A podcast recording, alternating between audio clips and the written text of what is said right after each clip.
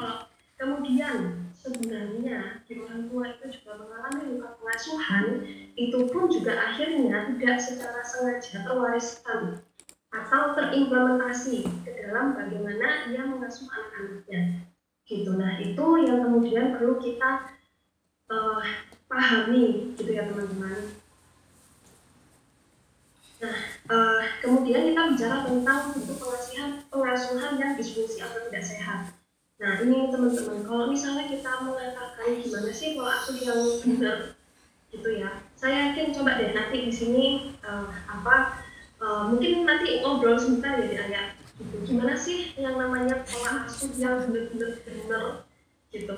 Atau sebenarnya orang tua itu pun uh, apa ya, maksudnya dalam prosesnya kok seperti belajar gitu. Maksudnya orang tua itu juga apa sih bahasa Indonesia ini timing gitu, anak tuh kalau misalnya seperti ini tuh harus diapakan sih, anak tuh kalau seperti ini diapakan sih, atau pola asuh orang tua tuh ya kayak oh ya udah kalau pola asuh orang tua tuh ya uh, aturannya tuh ya gini ya gini kayak gitu, atau seperti apa di ayah, boleh nggak ngobrol sebentar?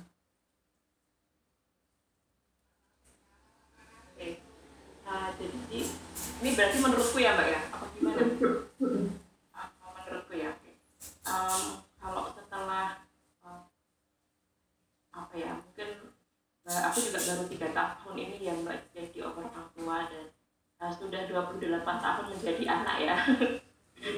um, akhirnya yang um, yang diinginkan adalah ternyata yang selama ini kita pelajari bahwa oh ini adalah pengasuhannya itu itu tidak gitu juga, maksudnya tadi uh, kalau kata mbak Red itu tadi kan case by case gitu ya, kita juga meng- apa, menghadapi anak yang berbeda, anak kita dengan anak tetangga, anak kita dengan anak saudara kita gitu ya.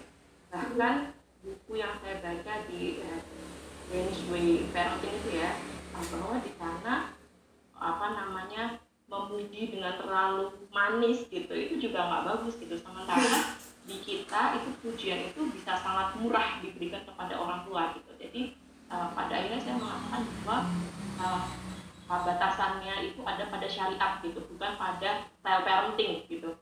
Jadi uh, syariat-syariat yang harus dipenuhi itu yang yang itu udah pakemnya gitu. Nah, kalau style parenting seperti misalnya otoritatif, kemudian demokratis segala macam, menurutku itu bisa sangat di apa ya di apa sih mbak bahasanya ya di kiat-kiut itu apa ya di modifikasi gitu ya. Kapan kita menjadi orang tua yang otoriter, akan kita menjadi orang tua yang demokratis gitu. Misalkan kalau uh, harus sesuai dengan syariat nih, misalkan tentang sholat gitu atau tentang menutup aurat, ya orang tua harus otoriter gitu karena memang syariatnya seperti itu gitu.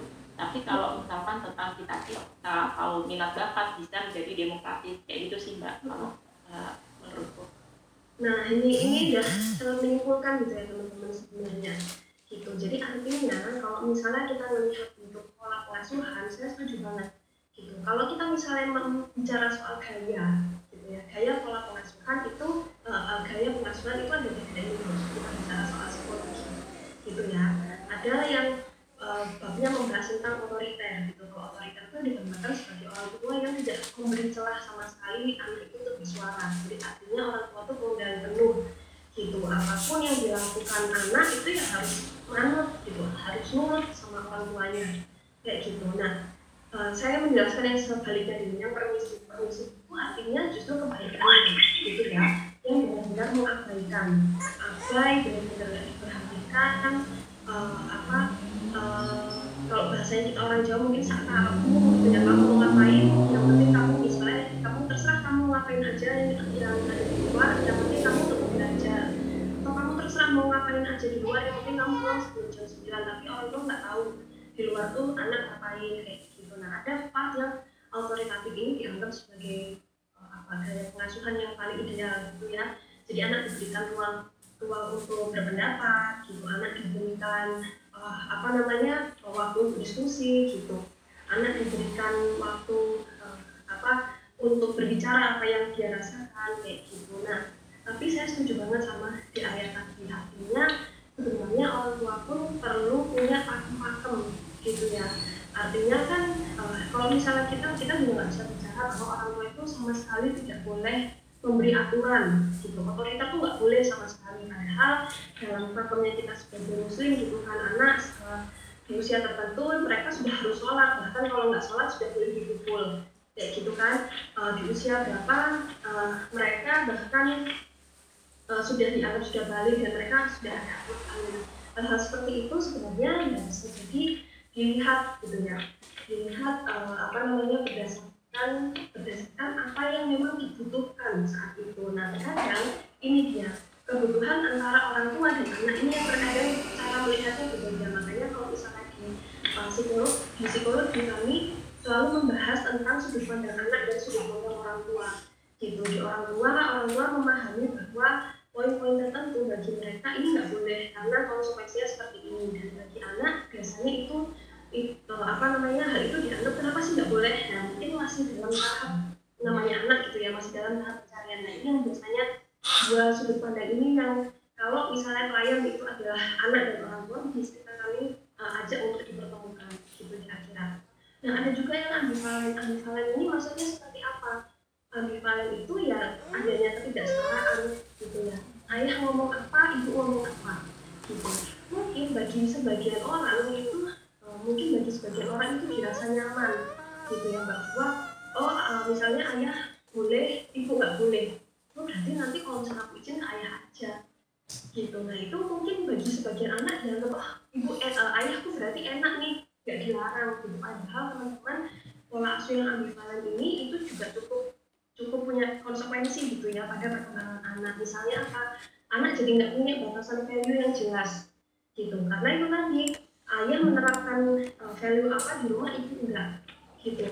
Nanti anak jadinya apa, anak jadinya memberikan apa bahasa ambang toleransinya jadi nggak jelas gitu, tentang sesuatu yang boleh dilakukan dan nggak boleh dilakukan ya. Nah makanya kemudian dinyatakan gitu ya, jadi apa sih orang tua uh, uh, pengasuhan yang disfungsi atau tidak sehat ketika tuntutan itu uh, ketika bentuknya atau sifatnya itu adalah egosentris gitu, tuntutan yang bersyarat. Artinya apa gitu ya, egosentris itu artinya orang tua benar-benar mem- melihat sesuatu itu adalah berdasarkan apa yang menjadi sudut pandangnya murni.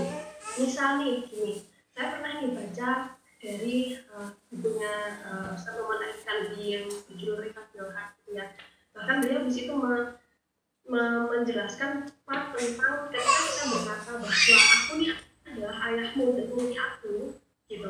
Itu kita te- sedang berbicara tentang agama gitu. Kita tentang sedang berbicara tentang uh, apa yang agama ajarkan atau tentang ego itu atau tentang ego kita yang tidak mau dilawan gitu. Nah jadi apa namanya itu sudah menjadi disfungsi ketika keputusan itu menjadi egosentris. Artinya anak jadi nggak boleh punya keputusannya gitu ya, anak jadi tidak boleh, anak jadi quote-unquote dianggap melawan ketika ternyata apa yang dia pikirkan itu tidak sesuai dengan orang tuanya. Nah di sini orang tua memang perlu perlu uh, kita orang tua atau calon orang tua jadi sama-sama berapa merasakan gitu ya. Jadi ini kita terapkan adalah karena kitanya gitu ya, atau karena sebenarnya ya aturan syariatnya nggak boleh gitu. Kemudian tuntutan bersyarat, tuntutan bersyarat ini juga bisa bentuknya itu ini nih uh, apa kalau kita bilangnya itu seperti pasif agresif gitu ya. Idealnya adalah orang tua itu, kita ngomongin ideal ya teman-teman, orang tua itu perlu untuk menjabarkan ketika anak punya pilihan, kita memang perlu menjabarkan konsekuensinya. Kalau kamu ambil pilihan ini ini, kalau kamu yang ini ini gitu kan, kita jabarkan konsekuensinya. Kemudian anak kita memutuskan ketika melakukan yang seharusnya bisa memutuskan gitu ya. Tapi kalau tuntutan bersyarat itu lebih ke ya udah kamu ngambil pilihan, kalau misalnya nanti ada apa ya kamu sendiri yang tanggung. Nah jadi itu membuat apa, membuat lagi-lagi anak itu juga akan bingung ini itu sebenarnya boleh apa enggak sih gitu. Makanya uh, pada pada beberapa waktu itu memang perlu kapan, kapan saatnya anak itu memang ketika kita tahu itu sesuatu yang nggak benar. Nah makanya itu tadi kalau kita bicara sesuatu yang jelas ya pastinya itu adalah syariat gitu ya.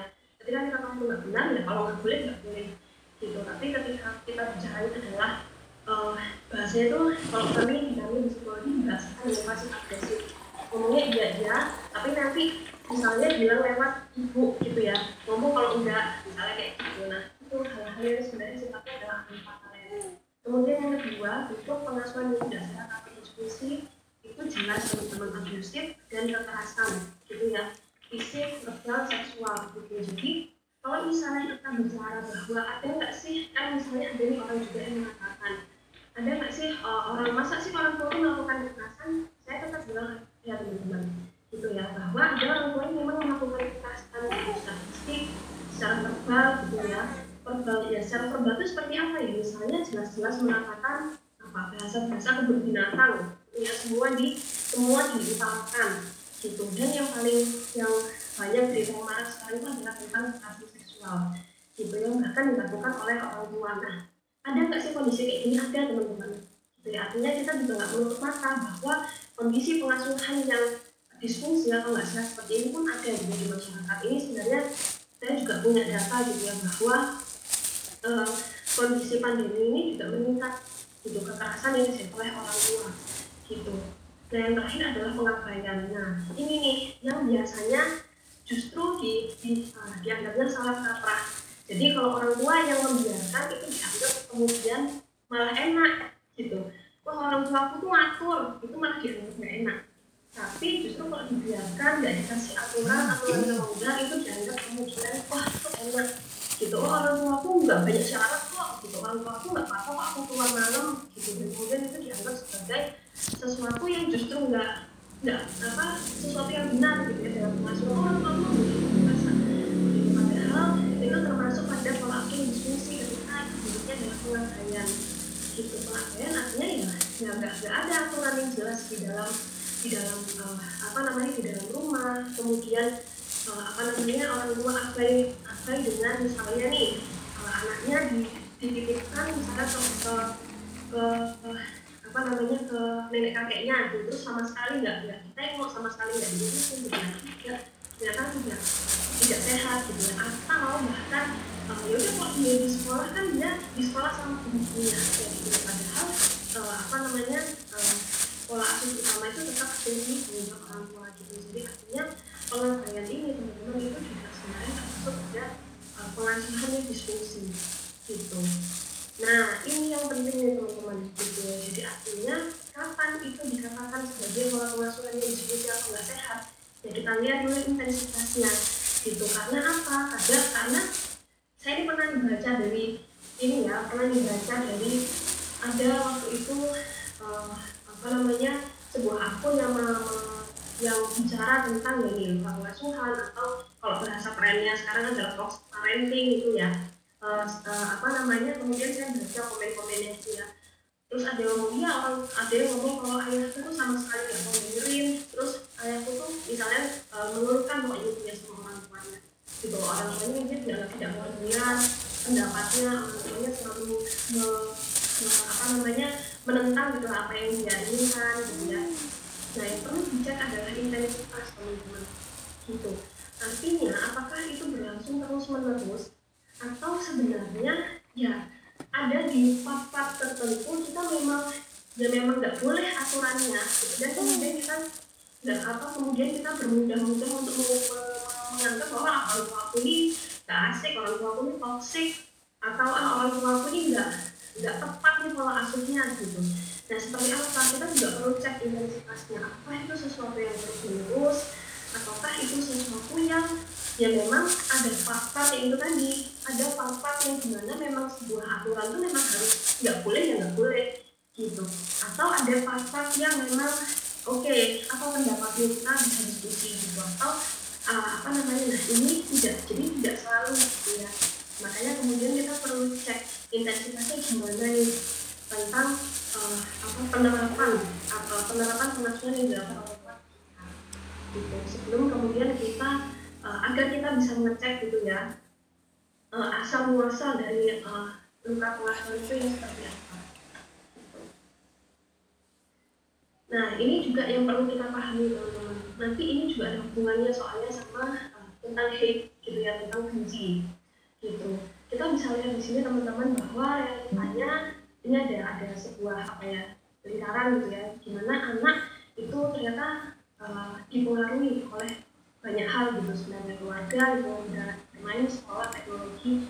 Dimana realitanya adalah orang tua itu adalah satu dari banyak hal yang mempengaruhi perkembangan anak. Ada faktor internal dan eksternal yang turut mempengaruhi perkembangan anak. Itu faktor internalnya itu antara lain biologis, jadi misalnya memang uh, apa namanya biologis sama fisik, misalnya memang ada kerusakan otak pada anak, gitu, yang kemudian memang hal itu mengganggu uh, apa namanya uh, bagian emosinya, misalnya tentang kemarahan, gitu ya, sehingga membuat dia memang susah, sulit untuk mengelola emosinya. Gitu. Kemudian ada faktor psikis atau emosional itu sendiri, kemudian spiritual, di mana kita memang paham ya teman-teman bahwa hati kita yang bolak-balikan itu bukan kita sendiri. Gitu ya, maka di situ juga ada faktor spiritual dan perjalanan hidup kita juga bukan kita sendiri yang menentukan. Gitu. Kemudian apa keluarga? Keluarga itu termasuk orang tua, tapi selain orang tua, itu teman-teman kita juga ada sekuritan abis di dalam keluarga. Ini kalau misalnya kita memang dalam keluarga itu tinggalnya misalnya cuma sama tua, tapi sama om, tante, atau misalnya selalu sama nenek, kakek, beliau-beliau itu juga turut mempengaruhi uh, apa namanya diri kita. Dan yang perlu dipahami teman-teman, ketika kita bicara tentang dampak dari pola asuh, itu tuh bukan hanya selalu hal yang orang tua katakan langsung, gitu ya, bukan misalnya nasihat yang langsung diucapkan, tapi dari apa yang kita lihat itu di keseharian. Maka apa yang kita tangkap jadi dasar pemikiran kita itu bisa dari berbagai faktor, jadi dari keluarga, dari lingkungan yang lain, dari teman-teman kita, gitu ya, kemudian dari sekolah, dari pendidikan, dan dari teknologi. Nah, teknologi ini yang yang, yang kalau di zaman sekarang itu nggak boleh, nggak bisa, nggak boleh, nggak bisa dikesampingkan, gitu ya. Karena apa, di zaman ini itu kita banyak membaca informasi tentang orang tua, gitu ya. Kemudian kita banyak membaca informasi tentang orang tua yang eh, kayak tadi misalnya salah satu nama yang keren itu pembetok itu yang kayak gini-gini nih, gitu kan. Terus kita kemudian hal itu juga ikut mempengaruhi bagaimana cara kita berpikir. Kemudian kita menemukan blok-blok di dalam pikiran kita bahwa oh, orang tua aku juga kayak gitu, berarti orang tua aku toksik nih, jangan-jangan, nah kayak gitu. Jadi kita nggak bisa di zaman sekarang kita nggak bisa melupakan faktor teknologi ini yang juga ikut mempengaruhi bagaimana cara kita memandang pola asuh orang tua. Nah selanjutnya nih, nah ini yang mau saya tanyakan dari ayah nanti ya. Uh, adakah luka pengasuhan dalam Islam? Sepanjang yang pernah saya pahami, sependek ilmu saya dengan teman-teman, saya itu uh, saya belum menemukan, gitu ya, bagaimana luka pengasuhan dalam kisah-kisah yang diceritakan, gitu ya, di dalam Islam, gitu. Yang justru saya tangkap itu adalah kenapa kisah-kisah itu tidak dirasa sebagai luka pengasuhan. Misal, kalau misal ini dari yang saya maknakan ya teman-teman, nanti uh, ayah atau Zara boleh ya mengoreksi saya. Jadi kalau yang saya pahami, misalnya nih, kalau misalnya kita bicara tentang luka pengasuhan, kita bicara tentang toxic parenting, gitu ya. Mungkin nggak sih sebenarnya kalau Nabi Musa itu dibuang sama ibunya dikatakan luka pengasuhan, gitu. Jadi bagaimana kemudian apakah dia bisa melakukan alam yang jelas-jelas, gitu ya, yang jelas-jelas kejam, gitu. Tapi kenapa itu nggak dikisahkan, gitu ya? Artinya, artinya kenapa itu tidak kemudian dikisahkan gimana Nabi Musa itu me- me- me- menghayatinya sebagai luka, tapi yang dikisahkan itu adalah bagaimana kemudian itu tidak di, tidak dihayati sebagai luka pengasuhan. Kalau kita ngomong perasaan walau alam gitu ya, awalnya kita tahu gitu ya uh, bagaimana hal itu dihayati, tapi kenapa itu tidak diceritakan sebagai luka pengasuhan.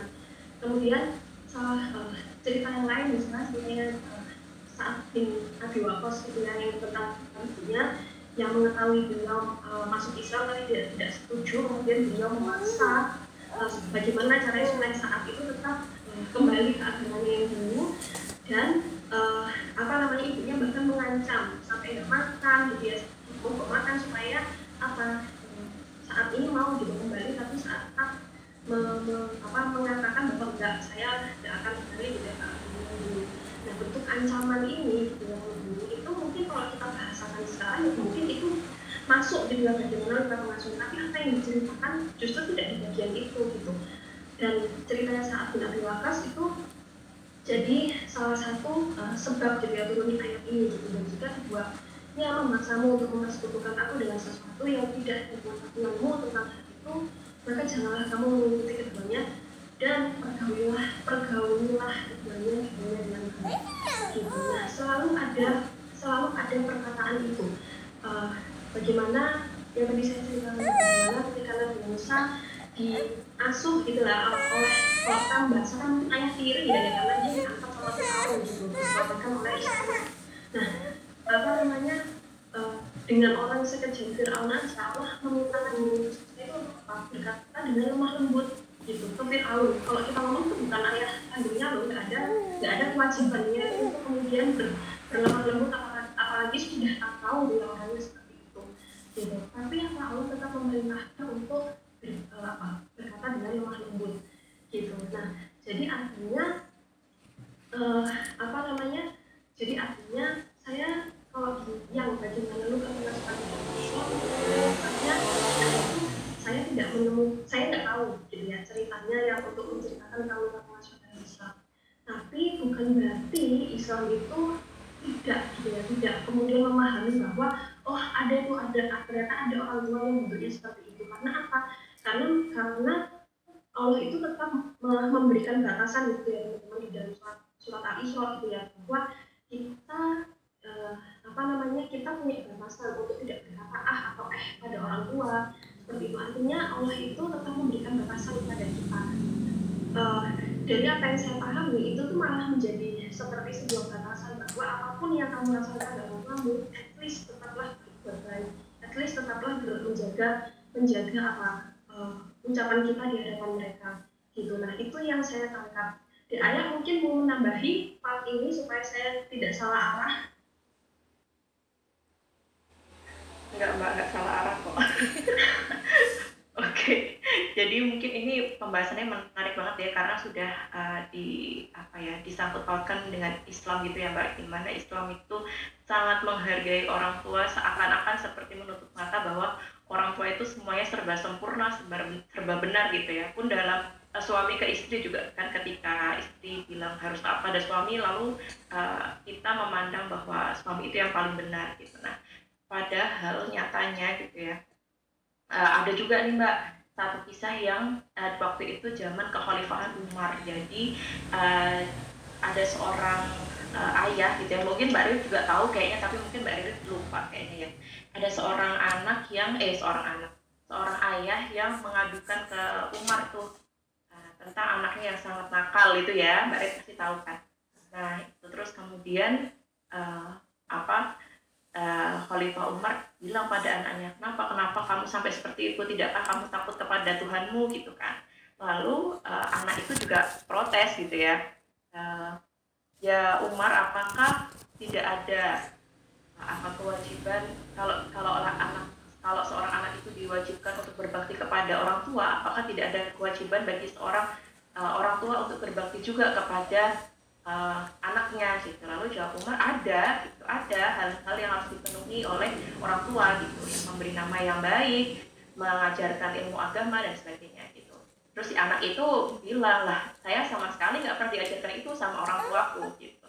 Jadi di situ Uh, ada apa ya sebab akibat dari sebuah perilaku uh, parenting orang tua tersebut terhadap anaknya. Tapi Islam juga tidak menutup mata bahwa oh ya tetap kamu yang salah gitu, ternyata juga enggak gitu. Tetap uh, Islam itu agama yang sangat fair gitu ya, yang mengatakan bahwa orang tua ketika orang tua itu salah ya akan dikatakan salah gitu. Itu sih Mbak Rini. Ya Allah, jadi sebenarnya kalau misalnya kita melihat Uh, apa melihat ayat-ayat di Quran itu ya itu bukan kemudian kita hanya melihat uh, satu persatu gitu ya ayat, tapi kemudian bagaimana Allah itu sangat memahami hatinya manusia itu nggak bisa melihat ayat yang lain. Jadi kalau misalnya kita hanya melihat ayat-ayat yang seperti ini gitu ya mungkin kita tadi jadinya menganggap seperti yang tadi di ayat bilang gitu bahwa oh kok kayaknya orang tua tuh selalu benar, orang tua itu uh, apa namanya selalu jadi part yang nggak pernah salah gitu. Padahal itu tadi ada bagian-bagian yang part-part yang ternyata ketika itu dilihat uh, apa uh, Islam itu sangat adil gitu ya melihat uh, sebab akibat. Kalau misalnya kita mau punya anak yang uh, apa yang sikapnya seperti apa maka kita ini yang perlu jadi orang tua seperti apa gitu. Nah, uh, nah kemudian ini bahasan intinya gitu ya. Kemudian bolehkah aku memuji orang tuaku ketika uh, ya memang memang memang ada gitu ya, nyata benar-benar ada perilaku disfungsional atau perilaku tidak sehat yang memang kita terima sebagai anak gitu. Uh, nah, ini teman-teman, ranah kita sebenarnya ranah saya menjelaskan sini bukan untuk menjawab boleh atau tidak boleh gitu. Tapi ayo kita coba melihat gitu ya, kita urai dulu gitu tentang rasa benci yang mungkin bahkan kita belum mengenali gitu ya, apa sih apa sih uh, dalamnya atau isinya rasa benci itu gitu. Nah, di sebuah um, apa uh, sumber yang saya baca itu uh, banyak orang yang kemudian keliru uh, apa ya bahasanya banyak orang yang kemudian mendampingkan antara kebencian dengan amarah gitu ya, kebencian dengan rasa marah. Nah, di sini kita perlu melihat dulu gitu ya antara Uh, apa namanya antara benci dan marah itu seperti apa sih gitu. Nah, kalau misalnya kita mau bicara tentang kebencian, kalau benci itu adalah sesuatu yang long term, disebabkan oleh sesuatu yang besar dan bisa saja tidak dialami oleh diri sendiri dan juga mendorong adanya balas dendam gitu. Jadi kalau misalnya kita ngomong benci itu tuh kayak kayak kumpulan atau kolektif gitu ya dari hal-hal yang bisa jadi tidak kita alami sendiri. Misalnya nih, dia itu menceritakan tentang uh, seseorang yang yang uh, apa namanya yang pernah menjahatinya, kemudian di ayat itu menceritakan hanya dari sudut pandangnya gitu, uh, apa namanya pokoknya orang itu nggak ini gitu, kemudian kita jadi berjengkel sama orang itu dan itulah, nah kumpulan-kumpulan inilah yang kemudian bisa menimbulkan rasa benci gitu. Nah, sama sebenarnya seperti yang tadi saya ceritakan sebelumnya yang mengarah-mengarah itu bisa jadi gitu ya, kebencian kita kalau misalnya kita bicara tentang kebencian kita terhadap orang tua itu kemudian muncul atau ter, ter apa terkumpul gitu ya dari yaitu tadi sumber-sumber yang kemudian tidak hanya berasal dari uh, pola asuh orang tua aja gitu. Misal gitu ya, ya orang tua, perilaku orang tua kita memang kemudian kita hayati rasa oh itu kemudian melukai, kemudian kita berkumpul dengan teman-teman yang juga seringkali mengeluhkan orang tuanya, itu kan bisa jadi apa itu bisa jadi makin membakar gitu ya rasa rasa jengkel kita gitu. Wah, ini memang orang tuanya memang kayaknya kayak gitu deh, kalau jadi orang tua itu apa namanya mereka itu, nah itu kita jadi mengumpulkan dots dots itu tadi yang saya katakan. Kemudian kita baca lagi gitu ya, kita baca lagi di internet gitu, di, di medsos gitu tentang oh parenting itu seperti ini, bahkan bukan hanya dari yang sifatnya menjelaskan tentang apa hubungannya tapi maksud parenting gitu. Bahkan ketika kita membaca parenting yang ideal pun kemudian kita mengumpulkan pemahaman bahwa bukan harusnya parenting itu kayak gini gitu, orang tua aku tuh nggak nerapin kayak gini. Nah itu kita jadinya mengumpulkan box-box itu yang itu tadi, itu adalah sebuah kumpulan yang mengeluarkan kebencian yang kita punya dendam di situ dan itu terkumpul dan itulah yang jadi benci. Makanya kemudian apa? Uh, uh, sebentar saya jelaskan dulu dari yang lainnya. Berbeda dari rasa marah yang kita perlu merasakan sendiri untuk bisa merasa marah gitu. Jadi kalau rasa marah itu ya misal nih Deaya mem apa Deaya membekakku, nah aku marah sama Deaya, nah itu yang yang itulah itulah yang dikatakan rasa marah. Kalau rasa benci itu kayak nggak harus kita mengalami sendiri, tapi rasa benci itu bisa terbentuk gitu. Rasa benci itu ya tadi kumpulan gitu ya teman-teman. Benci itu ditujukan kepada individu atau kelompok karena adanya karena adanya mereka gitu. Nah, sedangkan marah terjadi karena apa yang mereka lakukan. Nah, ini teman-teman yang kemudian perlu kita pahami. Kan biasanya apa? Ada kebencian terhadap kelompok tertentu gitu ya, ada kebencian terhadap orang tertentu. Misalnya nih uh, apa namanya di zaman sekarang kalau misalnya kemudian ada seseorang yang sedang dibicarakan, semua orang kemudian mengumpulkan pendapat gitu tentang dia yang kita bahkan nggak kenal orangnya, yang kita bahkan nggak tahu detail kehidupannya itu seperti apa gitu di media sosial, tapi kita melihat semua orang mencaci dia gitu. Nah itu kemudian memunculkan kebencian, nah itu yang namanya benci gitu ya. Kita uh, apa namanya sedangkan marah itu kita mengalami sendiri apa yang dirasakan dan kita merasa marah itu karena apa yang dilakukan orang lain gitu. Nah, rasa benci itu menggambarkan keseluruhan, tidak ada yang bisa disukai dari seseorang. Itu tadi yang saya bilang ya teman-teman. Misalnya orang yang dibenci, kemudian semua orang membenci dia dan kita ikut-ikutan jadi yang melihat dia. Karena kita nggak pernah tahu detailnya seperti apa. Apakah orang itu tuh apa? Kita lihat hanya hanya hal negatifnya, padahal kita nggak tahu kesehariannya. Sama ketika sama. Ketika pada orang tua, coba deh teman-teman kita pertanyakan gitu ya, apakah kemudian semua hal dari orang tua itu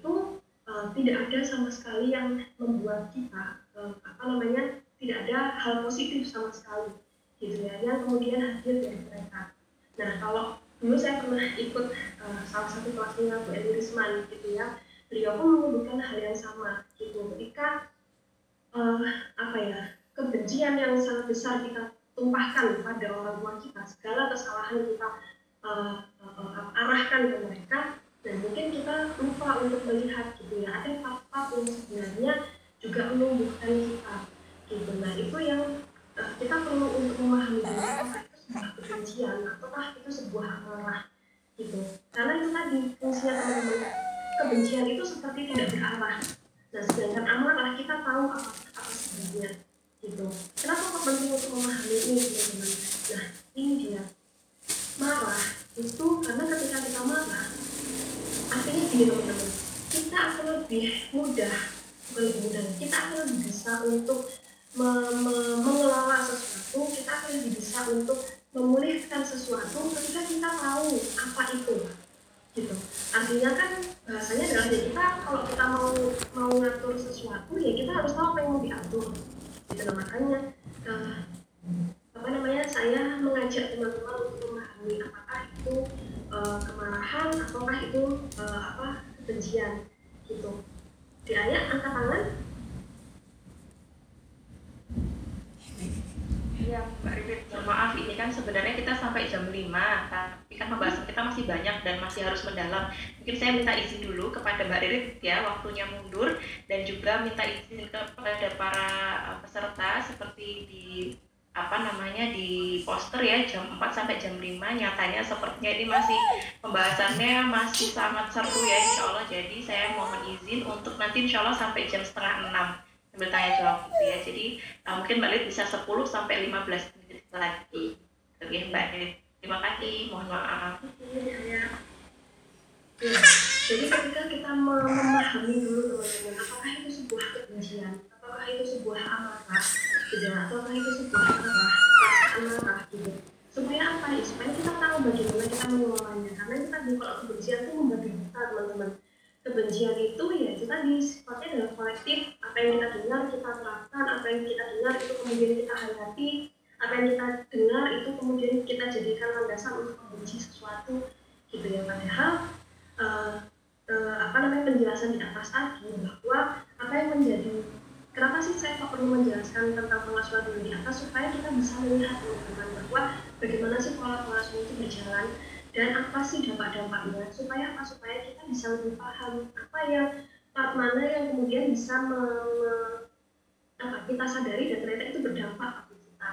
Nah ketika itu kita rasakan langsung, maka uh, apa namanya uh, bukankah kita juga perlu mengoreksi gitu ya, apakah itu sebuah kebencian atau memang memang ada rasa marah gitu yang yang pernah kita rasakan gitu. Nah kita bicara tentang marah pun teman-teman, kita perlu melihat lagi gitu ya, bahwa kalau saya um, analoginya menjelaskan sama klien, biasanya saya analogikan seperti sebuah payung gitu, anggap aja ini payung ya teman-teman, payung itu kan punya biji-biji gitu di dalamnya. Nah marah itu adalah seperti lingkaran payung yang besar gitu, di dalamnya rasa marah itu sebenarnya ada apa sih teman-teman, ada kecemburuan, ada rasa kecewa, ada kekhawatiran, ada malu, ada terancam. Kita jealous kita marah, kita kecewa sama seseorang keluarnya marah, kita khawatir sebenarnya kita marah, kita malu kita marah gitu, kita merasa terancam kita marah gitu. Jadi marah ini, kemarahan ini kemudian perlu kita dalami lagi gitu. Bisa jadi ini berangkat dari hal-hal, hal-hal apa sih yang kita hayati lebih dalam dari pola asuh orang tuanya gitu. Misal ternyata ketika kita oh sorry kita dalami dulu, ketika kita dalami gitu ya, ternyata ada nih uh, pem apa persepsi-persepsi yang kita hayati dari bagaimana uh, apa namanya dari bagaimana sesuatu itu kita hayati gitu. Jadi perasaan cemburu, perasaan kecewa, khawatir, malu, terancam yang kemudian itu menimbulkan marah, itu bisa jadi berangkat dari apa, penghayatan-penghayatan tentang aku tuh nggak dipenuhi, aku ngerasa nggak diperhatikan, aku nggak disayang. Jadi misalnya orang tua mencubit misalnya ya, jelas gitu ya, artinya itu secara fisik sakit, tapi mungkin apa sih yang kita hayati itu tentang perasaan apa, aku ini nggak disayang ya, kalau misalnya kita melakukan kesalahan kemudian dicubit gitu ya, uh, apa namanya kita menghayatinya bahwa aku ini mesti salah gitu. Uh, apa yang aku lakukan tidak dihargai. Nah itu hal-hal apa yang kita hayati gitu, aku tuh nggak pantas, aku tuh aku tuh akan ditinggalkan gitu. Kalau misalnya sifat itu adalah seringkali ancaman gitu ya, nanti kalau misalnya kamu nggak nggak mau ngerjain itu mama tinggal pergi loh, kalau kamu nggak jalan mama tinggal pergi loh. Nah ancaman-ancaman yang seperti itu gitu ya. Kemudian apa sih yang kita hayati, jadi perasaan-perasaan apa khawatir akan ditinggalkan gitu ya, kan keluarnya seperti itu, oh aku yang salah, jadi menyalahkan diri gitu. Dan ini apa terbentuk ke perilaku-perilaku kita ketika kita dewasa gitu ya. Dan akarnya itu gimana sih teman-teman, itu semua bicara tentang kehargaan diri gitu. Artinya aku ini berharga gak sih sebagai anak gitu kan, itu hal yang dipertanyakan dan itu akan nge-spotlight apa bahasanya, terproyeksi dari uh, pada perilaku kita di masa dewasa. Apa sih yang kita hadapi dulu? Saya pernah apa diceritakan oleh seorang dosen saya gitu, bukan klien saya langsung tapi dosen saya bercerita bahwa uh, ini beberapa kali kalau ada teman-teman yang uh, pernah uh, ikut sharing sama saya, ini pasti cerita ini biasanya saya angkat kalau ngobrol tentang uh, orang tua gitu ya. Ada seorang kakak adik gitu ya, kakaknya ini mau ke dapur, nah di dapur itu ada ibu dan adiknya gitu. Nah adiknya ini meletakkan gelasnya di uh, apa apa sih di cucian piring gitu. Nah terus ibunya tuh ngomong, wah adik pinter ya gitu. Nah si kakak ini apa yang dirasakan kemudian, oh aku gak sepinter adik gitu, oh aku tuh memang memang adik aja yang dipuji gitu. Dan itu ternyata membekas teman-teman, pujian untuk adik itu. Padahal ketika ada kesempatan itu diproses kepada orang tuanya, bahkan orang tuanya itu uh, posisinya adalah gak tahu kalau di situ tuh ada kakaknya gitu, sedang akan ke dapur gitu. Tapi apa kemudian itu dihayati olehnya sebagai perasaan apa, oh aku aku nggak pantas, aku tidak lebih dihargai daripada adik, jadi kita nggak membandingkan. Ada memang orang tua yang secara jelas-jelas jelas-jelas gitu membandingkan anaknya dengan orang lain itu ada, tapi kemudian apa sih yang dihayati? Karena penghayatan ini sifatnya sangat subjektif dan itulah yang jadi yang jadi yang jadi keunikan kita masing-masing gitu. Misal, ya, itu yang menjadi dasar penghayatan kita atas apa yang kita lihat dari orang tuanya. Misal nih, orang tuaku dan orang tuanya di ayah itu sama, sama-sama suka membandingkan gitu ya. Misalnya, oh ayah itu nggak bisa kayak si A kayak gitu ya. Nah, orang tuaku juga, tapi bagi anak itu penghayatannya adalah waktu itu memang begini, nggak apa namanya, nggak nggak bisa, apa aku memang nggak sebentar dia, aku pokoknya. Jadi intinya dia melakukan seperti itu, tapi bisa ya itu bisa jadi menjadi sebuah motivasi. Oh kalau gitu aku harus ngalahin nih supaya aku bisa seperti dia. Nah itu apa yang kita hadapi teman-teman, karena itulah yang memunculkan akhirnya marah yang terpendam. Ini yang perlu kemudian kita urai satu persatu gitu. Sebenarnya marah itu isinya apa sih? Apakah itu kekecewaan karena kita punya punya idealis gitu ya, punya ideal, sosok ideal orang tua itu harusnya seperti apa? Apakah itu sebenarnya kekhawatiran? Apakah itu sebenarnya bentuk rasa malu, misalnya kita di depan orang banyak itu kemudian kita di apa diingatkan sama orang tua gitu ya, jangan gitu dong bawanya, gimana ada orang banyak kemudian kita malu, oh aku memang nanti kayak gini kayak gini gitu. Apa sih teman-teman yang kita rasakan, karena itu semua ternyata berkaitan dengan keberhargaan diri kita.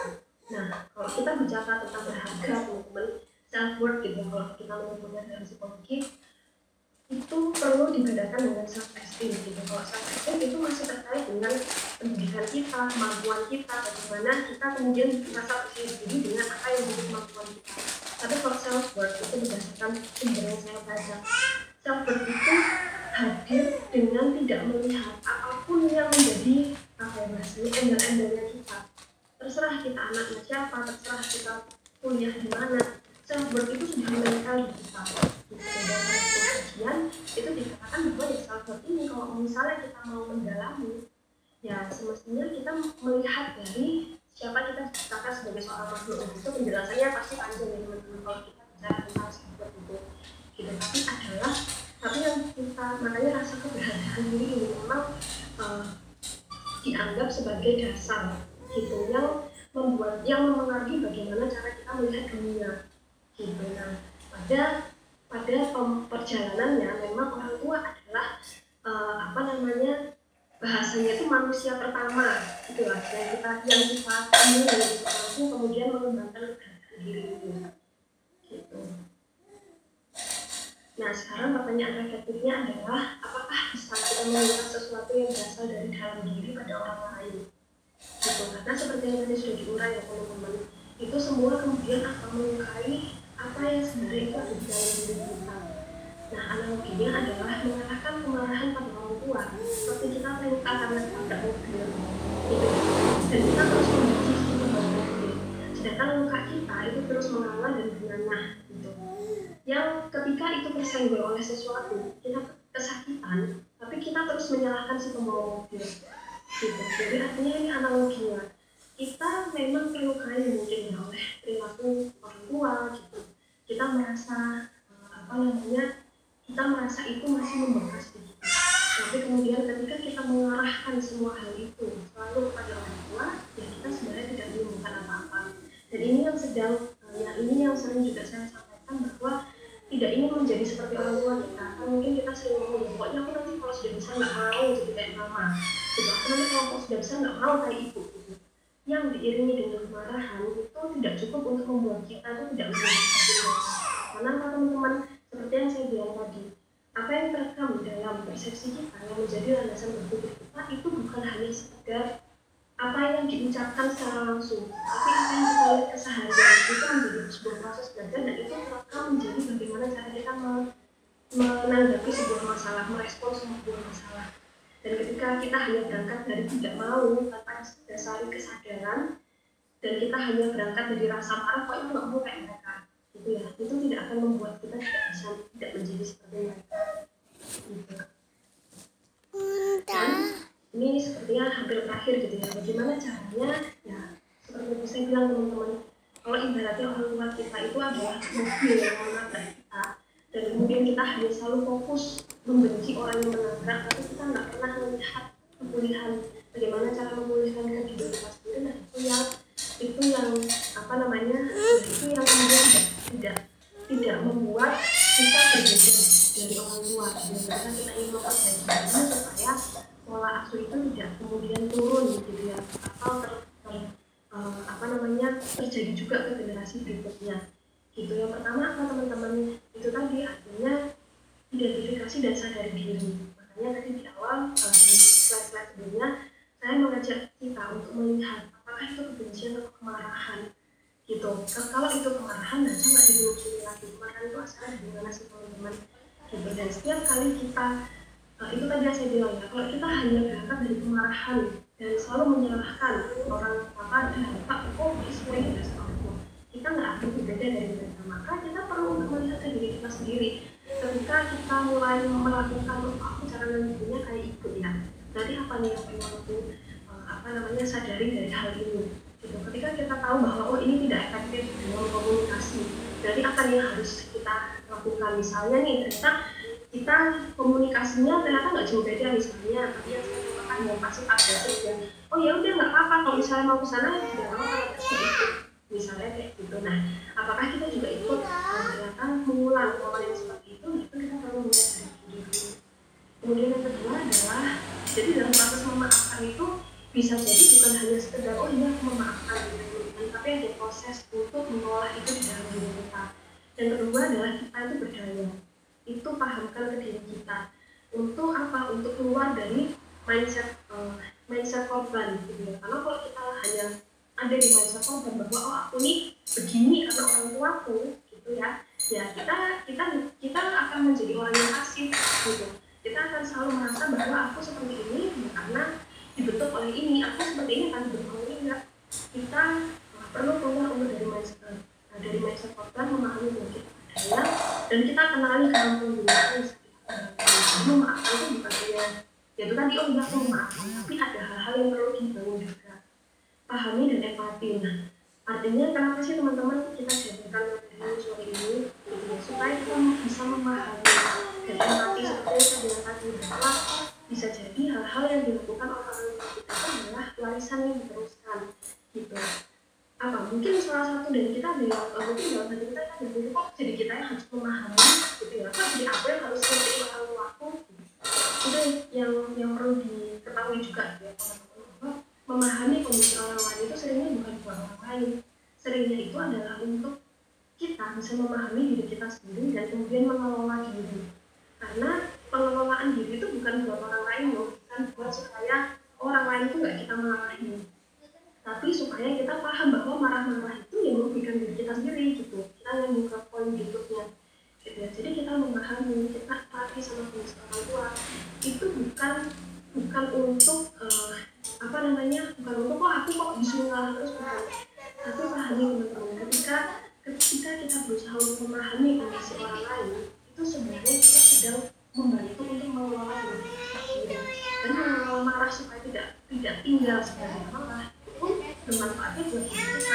Kalau teman-teman baca gitu ya apa masalah efek marah di dalam diri kita secara fisik, secara psikologis, secara hubungan sosial itu banyak sekali dampaknya.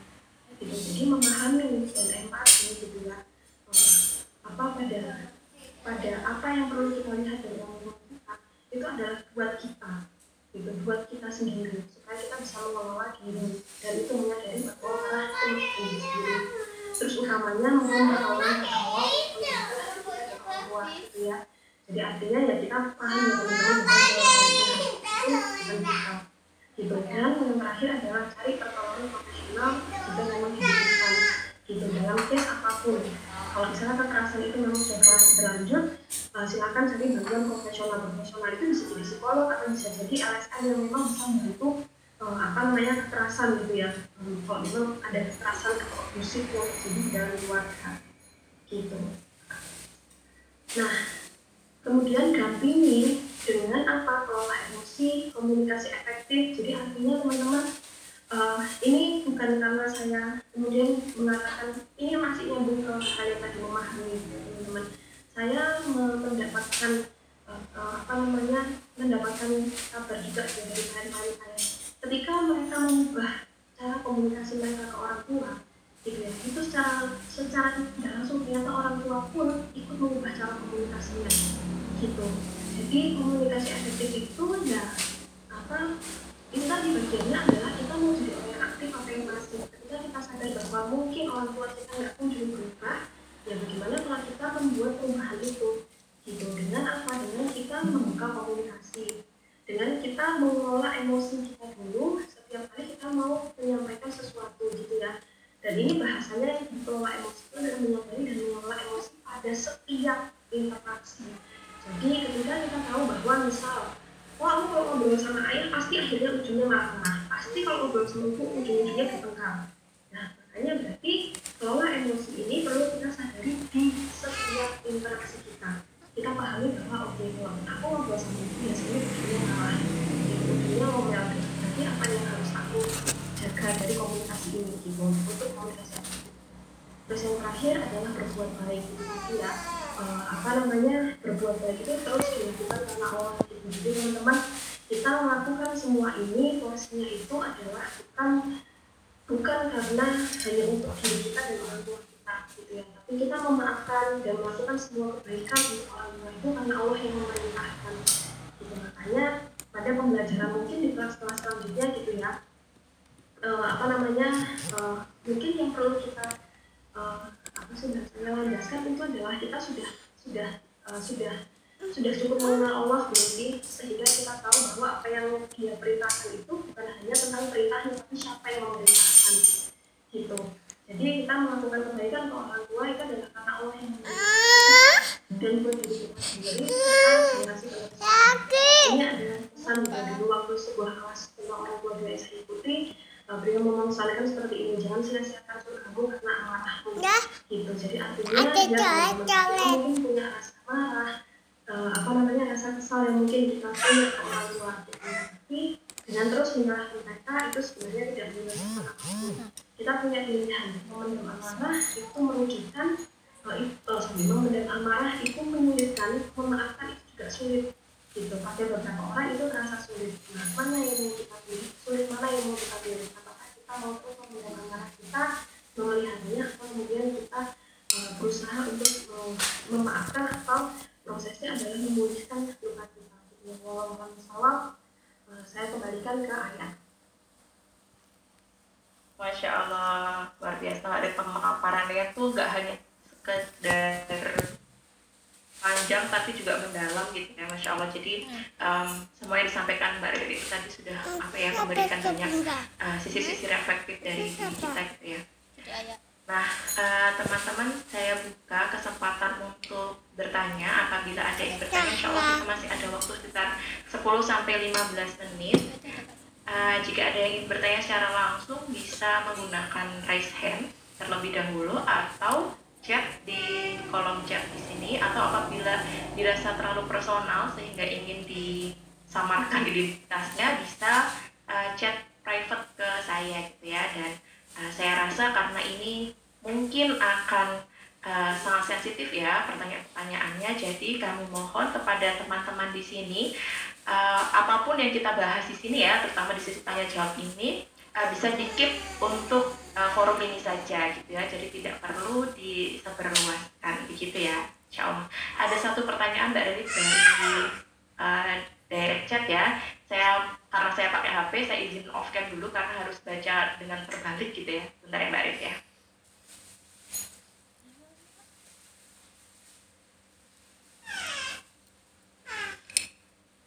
Nah uh, begini, uh, ini agak panjang Mbak Riri ya.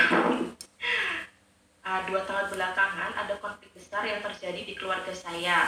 Ayah ibu saya menjadi tidak harmonis seperti biasanya. Ayah seringkali uh, marah, tidak pada tempatnya. Ibu sering menangis sendiri malam-malam. Dan pada suatu waktu saya beranikan diri untuk bertanya. Namun respon dari kedua orang tua saya malah seperti marah ke saya. Hari itu saya menangis sejadi-jadinya sampai efek dari menangis itu saya pusing, muntah, dan sakit perut. Hari itu saya mulai teringat uh, maaf Saya mulai teringat uh, kembali masa-masa pengasuhan orang tua saya saat masih kecil. Dulu saya sering dicubit, ditendang, dipukul, dikatain dengan kata-kata kasar oleh ibu saya. Saya juga pernah diguyur di sumur. Sebelumnya saya juga tidak mengingat lagi kejadian itu.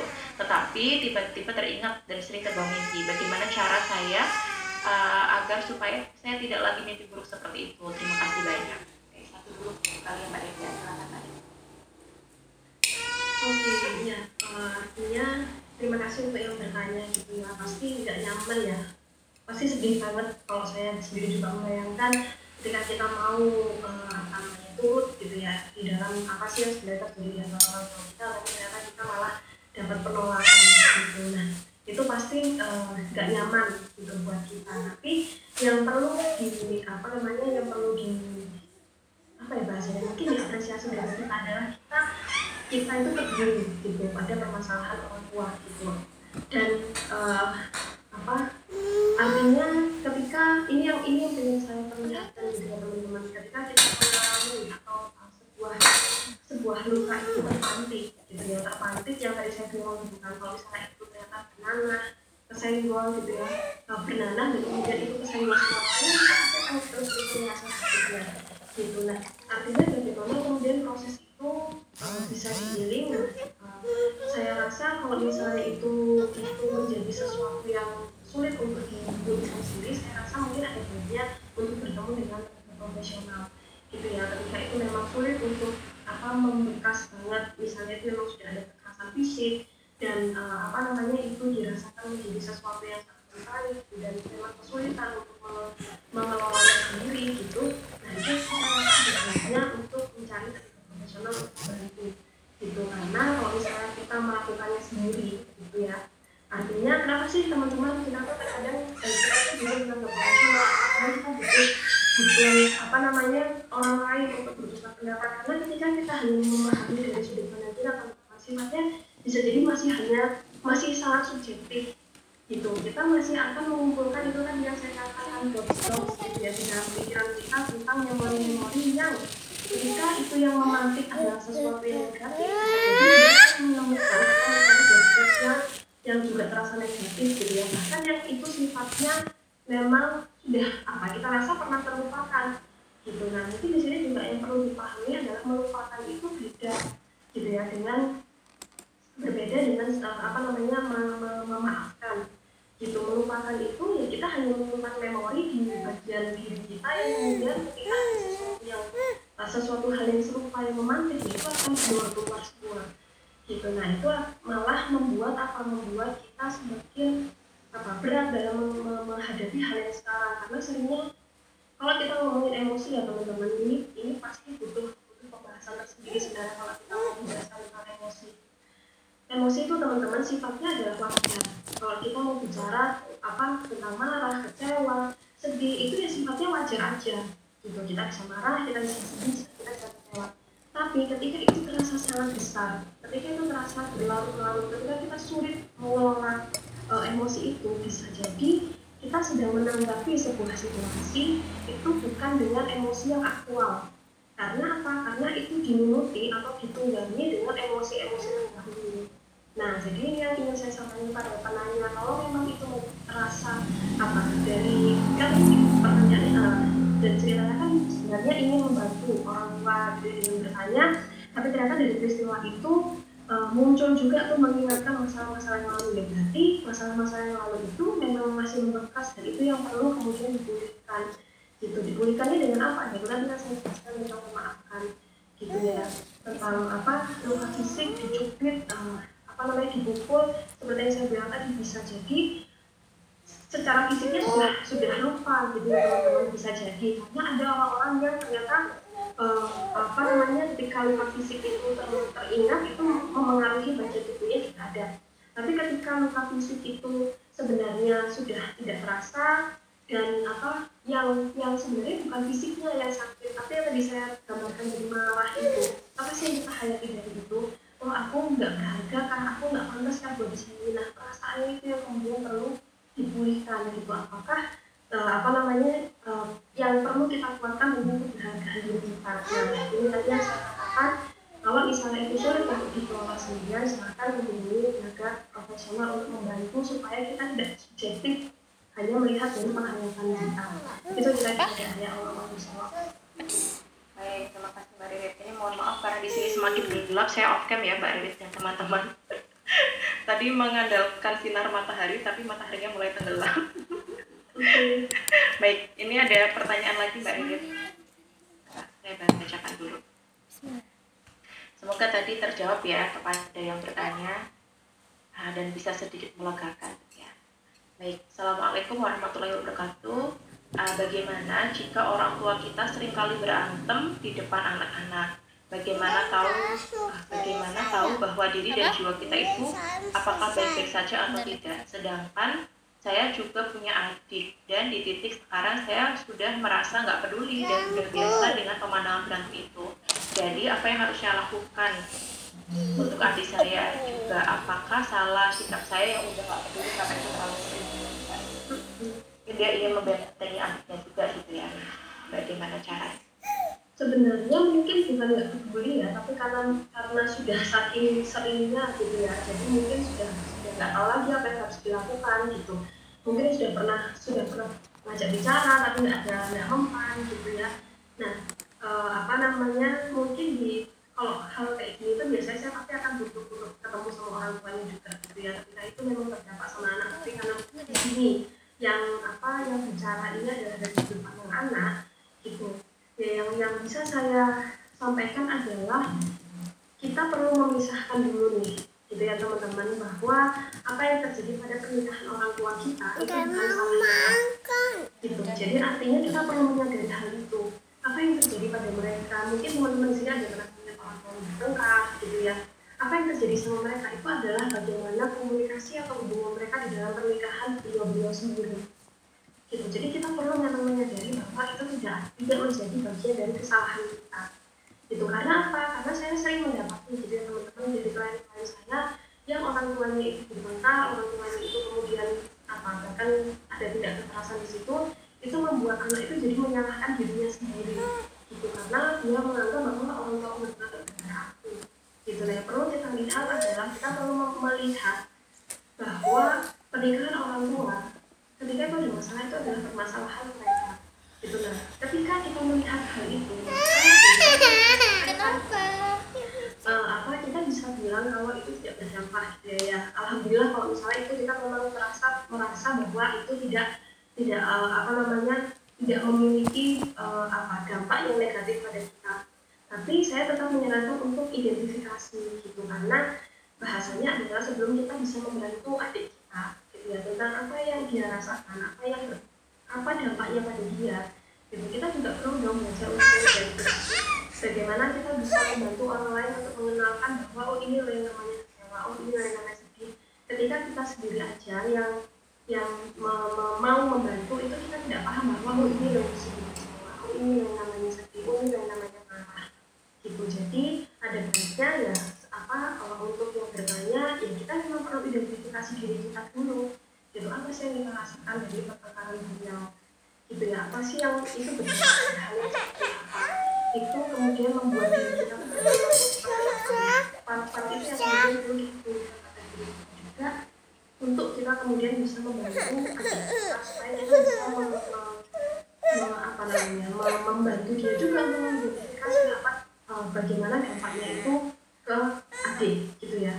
Kalau kita memang mau membantu sisi orang tua gitu ya teman-teman, kita perlu tahu bahwa ya apapun yang kita lakukan di depan anak itu pasti akan berdampak gitu. Kita itu pasti teman-teman sendiri jadi orang tua, teman-teman juga paham ya bahwa anak itu peniru.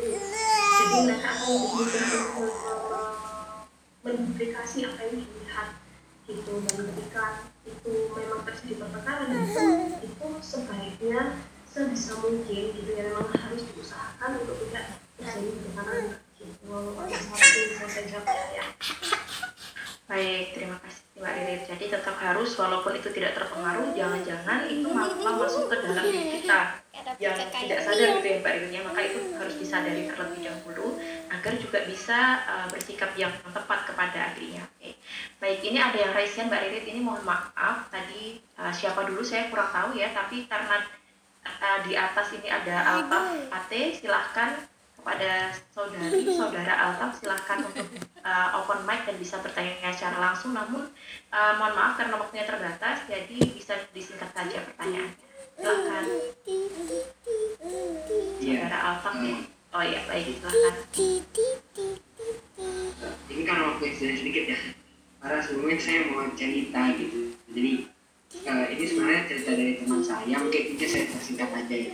Karena uh, jadi dulu kasusnya ini teman saya tuh uh, dia punya orang tua, jadi orang tuanya itu kayak pengen yang terbaik lah buat anaknya seperti itu. Nah, tapi orang tuanya ini mau yang terbaik, tapi terbaik dari si dirinya. Jadi kayak suka memaksakan ke teman saya seperti itu, suka memaksakan sesuatu yang teman saya tidak sukai seperti itu. Dan akhirnya Hmm, itu kasusnya kayak di sekolah kan, di suatu sekolah kan dimana dia itu tidak suka dan akhirnya uh, dia itu dibully dan sebagainya dan sebagainya dan orang tuanya pun tidak hadir pada saat itu dan akibatnya kayak uh, dia jadi marah, dia jadi kayak ya tidak menghargai dirinya dan tidak apa ya kayak tidak tidak semangat lah gitu dalam hidupnya gitu, selalu menganggap dirinya itu gagal menurut saya itu.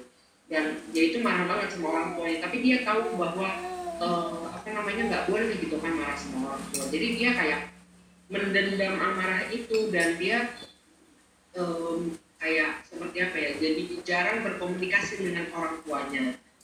Nah, menurut um, uh, Sarita ini bagaimana ya maksudnya uh, Islam memandang hal seperti itu? Apakah yang dilakukan oleh teman saya itu Uh, wajar dan apakah itu boleh seperti itu? Jadi itu dia kayak jadi pendiam, jadi tidak terbuka sama orang tuanya, jadi sampai hampir kayak putus komunikasi. Namun setiap pun sama orang tuanya itu dia masih sopan, menggunakan bahasa-bahasa yang sopan, lembut dan sebagainya. Tapi padahal sebenarnya dalam hatinya itu dibilang saya tuh marah banget dan dan benci banget dan sampai ya berpengaruh gitu dalam hidupnya seperti. Terima kasih. Tuh yang hewan-hewan aja. Terima kasih Mas Alta. Silakan Mbak Rini.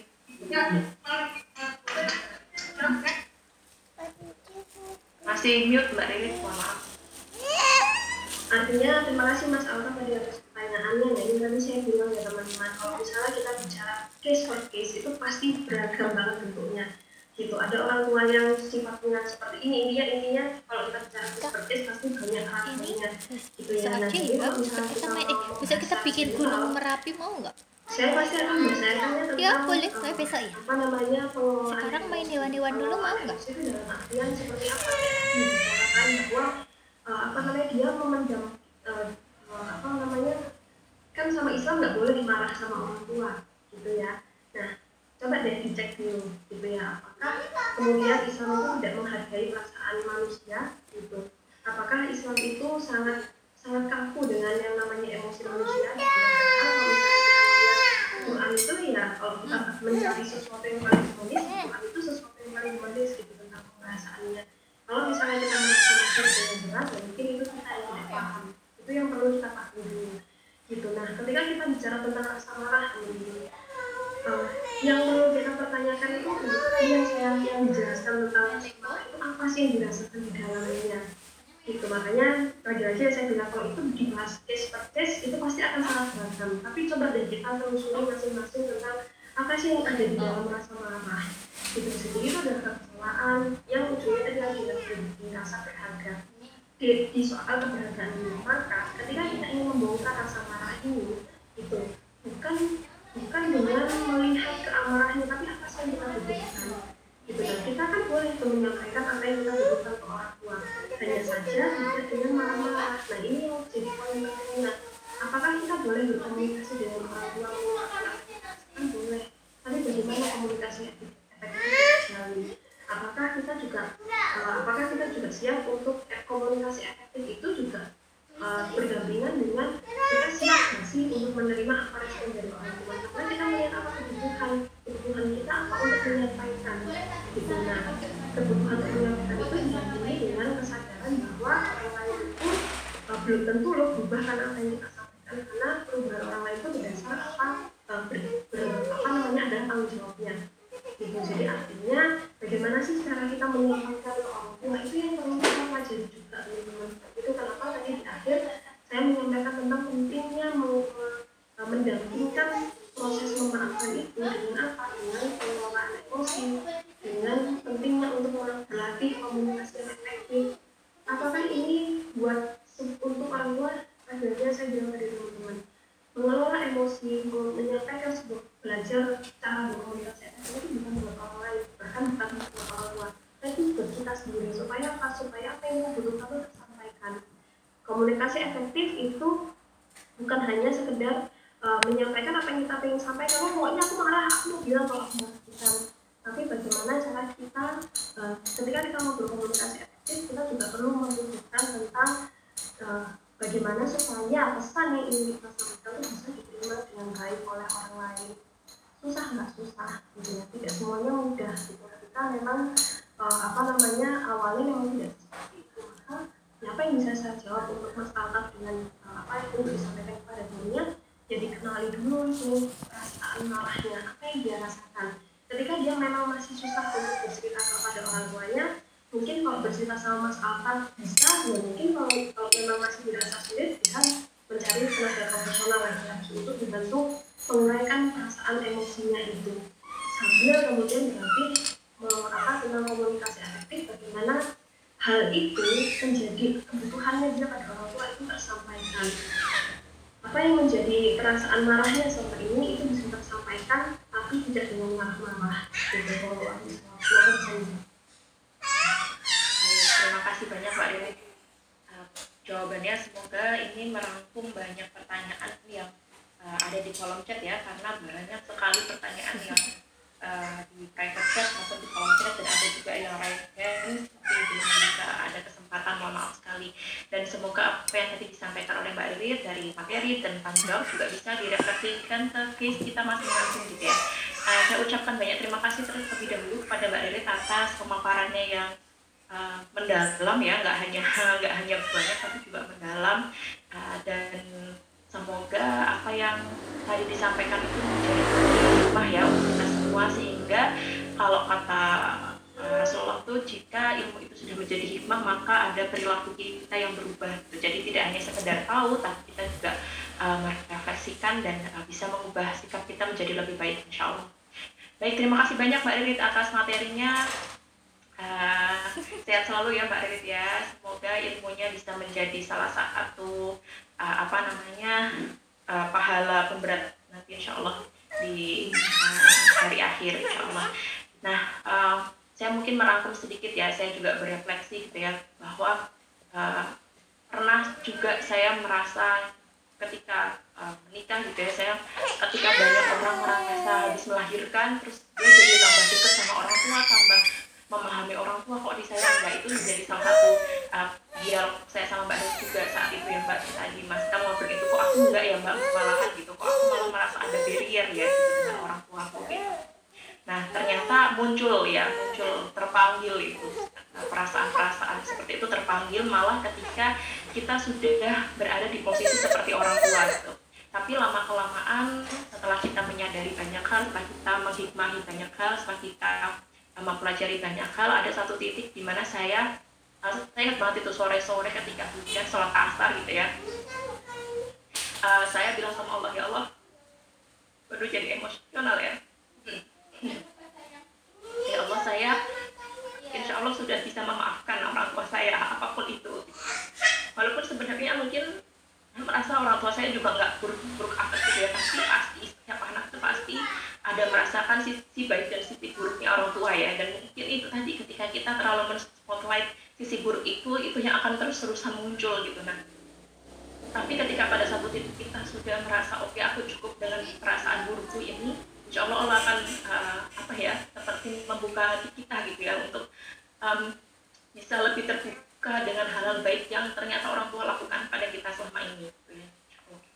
Dan uh, lagi-lagi yang pernah saya uh, apa, dapatkan juga, mungkin dari Mbak Red juga tadi, uh, bahwa sebenarnya antara kita dan orang tua itu bukan hanya interaksi antar manusia gitu ya, bukan hanya interaksi transaksional antara apa yang orang tua aku beri, maka itu yang harus ku uh, apa, uh, harus ku lakukan juga ke orang tua aku. Kalau orang tua aku marah, ya aku berhak marah dong gitu. Tapi ternyata di antara aku dan orang tuaku itu ada Allah gitu, dimana sebenarnya uh, apa yang orang tua kita lakukan kepada kita itu urusan dia sama Allah. Begitu juga dengan kita gitu, apa yang kita lakukan kepada orang tua kita itu sebenarnya adalah urusan kita sama Allah gitu, karena pertanggungjawabannya masing-masing gitu ya, dan itu akan dipertanggungjawabkan kepada Allah. Begitu um, kajian kita pada sore hari ini yang sangat deep ya, Masya Allah. Nah, saya yakin setiap dari peserta ini memproses dengan uh, melihat dirinya masing-masing, melihat dengan keluarganya masing-masing, uh, bercermin dengan hati masing-masing. Semoga kajian ini penuh manfaat, penuh hikmah, uh, dan uh, memberikan sedikit uh, cahaya terang di hati kita ya, untuk uh, bisa uh, berlapang dari atas segala apapun yang terjadi dalam kehidupan kita, insya Allah.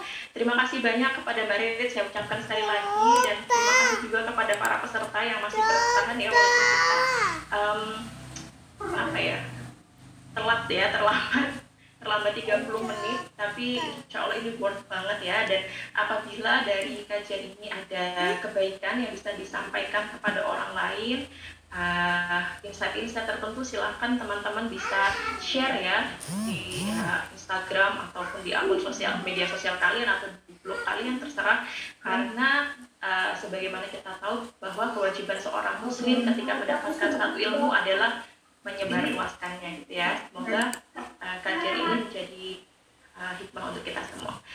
Baik, terima kasih banyak. Dan saya sebagai moderator dan panitia juga mohon maaf apabila ada banyak kesalahan dan kekurangan dalam pelaksanaan um, kajian kita pada sore hari ini. Segala apapun itu pasti datang dari Allah. Begitu. Saya tutup ya Mbak Red dan teman-teman.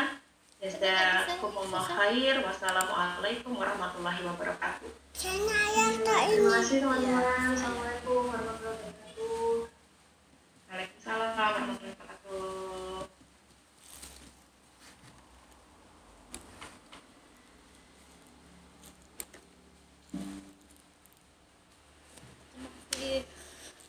Ini benar nggak bisa ngomong apa.